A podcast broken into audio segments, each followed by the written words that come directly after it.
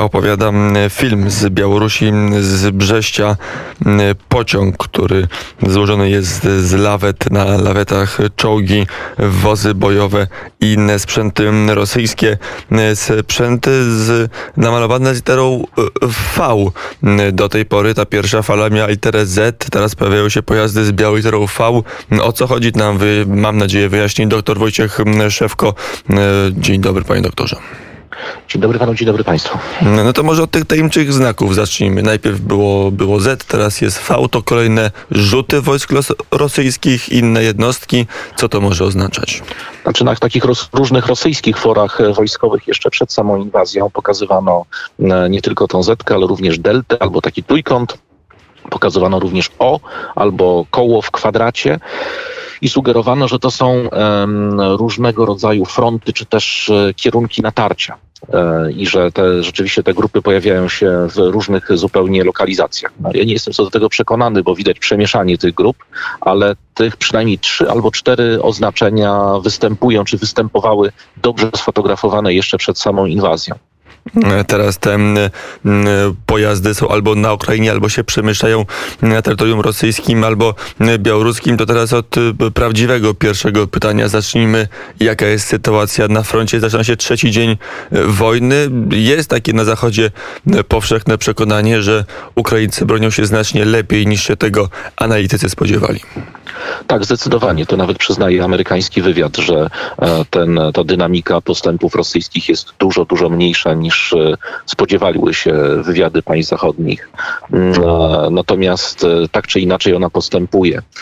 Musimy to, to przyjrzeć się tej sytuacji, przeglądając kolejne fronty. Najpierw od najgorszych frontów. Znaczy najgorzej jest na dwóch frontach, czyli na północnym i południowym.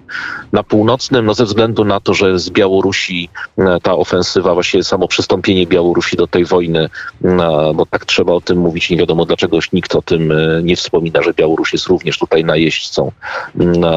Więc te, te, ten atak ze strony Białorusi, tam od strony między innymi tej oblasti czernobylskiej jest morderczy dla Ukrainy, dlatego ponieważ to jest po prostu bardzo blisko do Kijowa i bardzo trudny teren do obrony. I od tej strony, po dwóch stronach Dniepru, ta ofensywa jest od 25 do 40 kilometrów E, w okolicach, dochodzi do Kijowa. To jest głównie od e, północy czyli od północnego zachodu i od północnego e, wschodu. Panie doktorze, tylko, pytanie, powiem, tylko aha. pytanie, jakie siły rosyjskie uczestniczą w tej ofensywie? Ile tam jest czołgów, ile tam jest, ilu tam jest żołnierzy? Nikt tego nie podaje.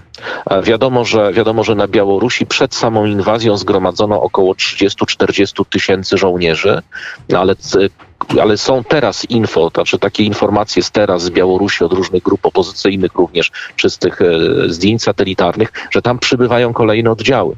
Tam się pojawiają na przykład jakieś wielkie koncentracje wojsk lotniczych czy helikopterowych, czy tych aeromobilnych, prawda? W związku z tym nie wiadomo, czy to są wojska, które wcześniej były na przykład pod Grodnem, a teraz zostały tutaj przerzucone, więc to są prawdopodobnie maksymalne liczby żołnierzy rosyjskich ale pokazywano również na przykład helikoptery e, i ten helikopter zestrzelony, ktoś wskazywał, że on ma oznaczenie miał białoruskie, a nie rosyjskie, ten pod, zestrzelony pod Kijowem. Więc nie wiemy również, jaka ilość wojsk białoruskich bierze udział w tych e, walkach. E, przecież nie wiadomo, nie pokazano ani e, czołgów, ani, ani, ani jeńców czy osób zabitych, ale to też nie jest wykluczone, że te jednostki gdzieś tam się w polu pojawiają. Więc to jest trudne do oszacowania. Ja tylko chciałem powiedzieć o pewnych sprzecznych informacjach, które się pojawiają. One wbrew pozorom nie są nieprawdziwe, ponieważ bardzo często jest tak, i to już obserwujemy w kilkunastu co najmniej punktach, że jakiś punkt zostaje zajęty przez Rosjan najczęściej bez jednego strzału, pojawiają się zdjęcia zdjęcia rosyjscy żołnierze, flagi, e, rosyjskie czołgi w jakimś centrum miasta czy w miejscu identyfikowalnym, a pół godziny później są tam już żołnierze ukraińscy. To jest związane już z taktyką samej tej wojny, że bardzo często ci Rosjanie przejeżdżają przez jakąś miejscowość, jadą dalej i są odcinani, a potem te kolumny bywają e, likwidowane. Także wiele, ponieważ wiele tych miejscowości przechodzi z rąk do rąk, więc trudno jest powiedzieć, która jest zajęta już na stałe, a która jest zajęta tylko na pół godziny. Właśnie, bo jeszcze drugiego wczoraj jeszcze e, próbowano robić mapy, gdzie są Ukraińcy, gdzie są Rosjanie. Teraz już y, tych, tych map jest coraz mniej, bo chyba nie da się wyznaczyć takich jasnych linii frontu. To jest taka wojna niezwykle płynna. A poza tym one się bardzo szybko dezaktualizują i mapa aktualna teraz może być za 15 minut nieaktualna. Natomiast no, można wskazać, że w każdym razie te wojska rosyjskie są bardzo blisko Kijowa od północy i to jest bardzo niebezpieczne, dlatego ponieważ zajęcie Kijowa będzie po pierwsze ogromnym ciosem w morale, po drugie nie wiadomo, co się stanie z rządem. Jeżeli Zeleński zdecyduje się zostać do końca to no jest ryzyko, że go zabiją albo że jest ryzyko, że go zmuszą do kapitulacji, podpisania kapitulacji. Poza tym, jeżeli ucieknie, no to będzie znowu cios dla morale i e, okazja dla, okazja dla e, Rosjan ustanowienie jakiegoś marionetkowego rządu w Kijowie. Natomiast no, Zeleński będzie mógł kierować dalej oporem, więc jeżeli on zginie, to będzie to e, bardzo poważny no, uszczerbek dla, e, dla ukraińskiej obrony. Mamy również bardzo niedobrą sytuację, bo jak powiedziałem, że najpierw zaczniemy od niedobrych sytuacji, bardzo niedobrą sytuację na południu. Znaczy ten front się okazał najsłabszy. Być może tam po prostu Rosjanie rzeczywiście przeznaczyli do walki lepsze jednostki, albo Ukraina była gorzej przygotowana, ten front hersoński, ponieważ z jednej strony e, rosyjskie wojska, no właśnie nie wiadomo, zdobyły Herson czy nie zdobyły, ale na pewno widziano je pod Mikołajewem. To jest kierunek w Odessa, prawda, czyli kierunek e, południowo-zachodniej e, Ukrainy. Pojawiły się ale informacje, również... że walki też trwają w samej Odessie, czy pod samą Odessą.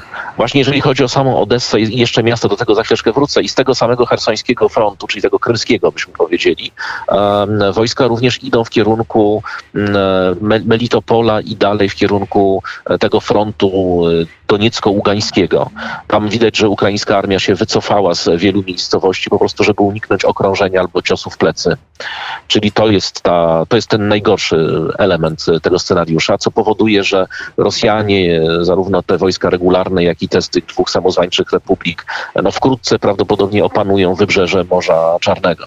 Po prostu Ukraińcy, jeżeli zdecydują się walczyć tam do ostatniego, no to to są, to są wojska skazane na porażkę.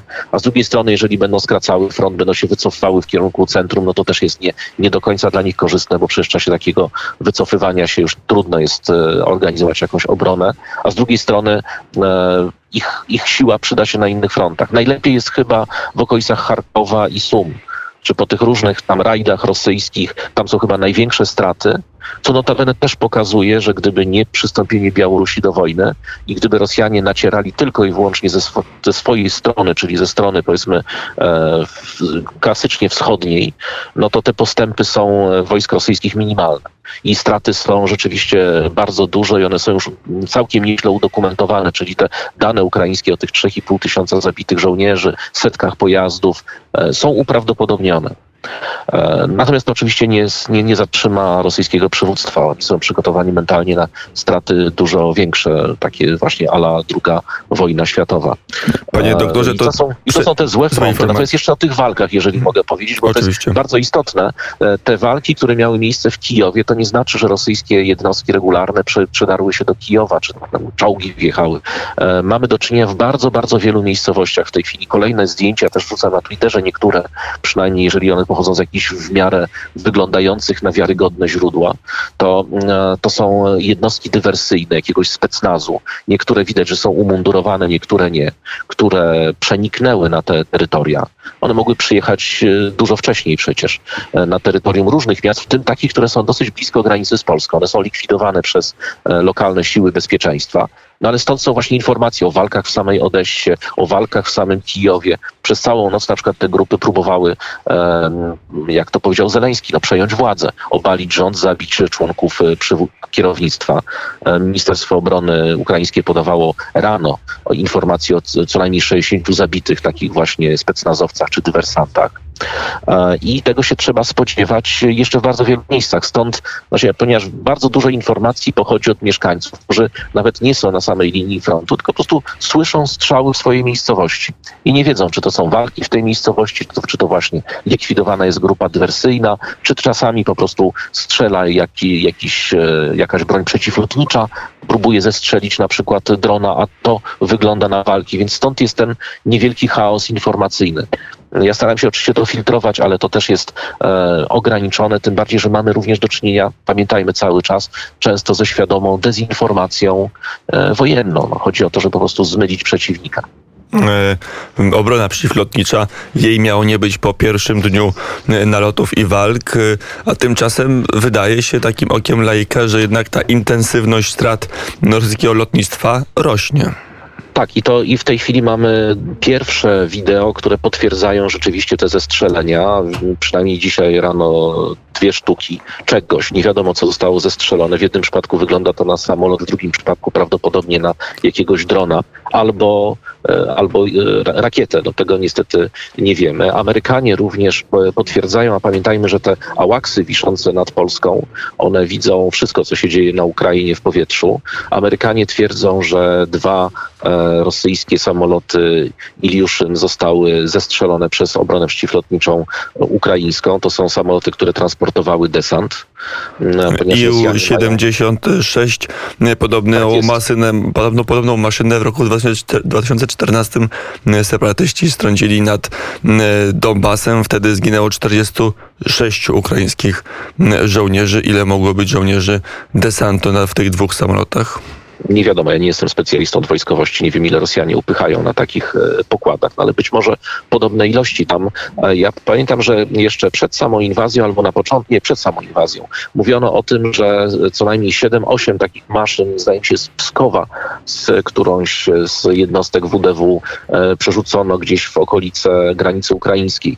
I to też wygląda na to, że jest to taktyka rosyjska. Ta koncentracja helikopterów na Białorusi, te próby desantu E, czy przy czy w okolicach e, północno-zachodniego Kijowa, czy na południu, w tej Wasiljewce, na południu Kijowa, to są próby przejmowania lotnisk. Rosjanie mają taką taktykę ewidentnie, że próbują przejąć lotniska, a potem wykorzystać je już jako takie huby do e, walki e, na zapleczu przeciwnika. No i właśnie ta niby zlikwidowana ukraińska obrona przeciwlotnicza jakoś daje sobie przynajmniej w części radę. Zresztą Amerykanie mówią, a amerykańskie źródła te szczególnie wokół Pentagonu, które jak powiedziałem ma całkiem niezły wywiadowczy wgląd w tą sytuację, powiedział bardzo ważny komunikat, że Rosjanie nie ustanowili kontroli przestrzeni powietrznej nad Ukrainą, czyli nie ma tego air superiority, prawda, jak to, jak to nazywają amerykańscy e, wojskowi. No to oni to rozważali w kontekście ewentualnej pomocy dla, dla Ukrainy. Także rosyjska propaganda albo rosyjskie założenia dotyczące właśnie zlikwidowania całkowitego obrony przeciwlotniczej, do na przykład e, zlikwidowania tych podstawowych punktów strategicznych i zasiania całkowitego chaosu, czyli takiej wojny ala Stany Zjednoczone, to im się na pewno nie udało na ile widać, że Putinowi, że Rosjanom sypią się e, plany, to, to już są jakieś nerwowe ruchy ściągania nowych wojsk e, na Białoruś do kolejnej ofensywy. Ile tych takich sygnałów, które pokazują, że Rosją, że, że, że Rosji ta wojna nie wychodzi. Nie, no niestety nie. To jest za wcześnie, żeby to coś takiego powiedzieć. Znaczy oczywiście chcielibyśmy, żeby zapewne tak było, ale to jest dopiero trzeci poważny dzień wojny. W związku z tym, jeżeli e, za dwa tygodnie spotkamy się i powiemy dalej Ukraina się broni, to wtedy się będzie można powiedzieć, to na pewno Rosjanom nie wyszło. Ale jeżeli to jest tak, że trzeci dzień i oni są pod Kijowem, a za kilka dni być może walki będą w samym Kijowie albo wejdą już do tego Kijowa, no to to nie jest dobra informacja. To znaczy, że wojna w pewnym momencie przekształci się z obrony terytorium w wojnę partyzancką albo w wojnę o kolejne miasta ale to już wtedy ukraińska armia przestanie istnieć jako, jednost- jako taka siła, która będzie w stanie wyprzeć przeciwnika skutecznie z terytorium to już będzie tylko wojna o zadawanie kolejnych Rosjanom strat i utrudnianie im realizacji tego celu strategicznego. E, ja powtórzę to, co mówią wszyscy analitycy zachodni, że ta przewaga po stronie rosyjskiej e, i ludnościowa, i z punktu widzenia mm, e, ilości chociażby sprzętu i tego, że ten sprzęt lepszej jakości jeszcze się nie pojawił na polu bitwy, proszę zwrócić uwagę, że to wszystko, co walczy, to walczy Muzeum Techniki jednak ze strony również rosyjskiej. I właśnie no niektórzy analitycy, no ja nie jestem specjalistą od wojskowości, powtarzam to, co czytam na przykład w różnego rodzaju zachodnich analizach.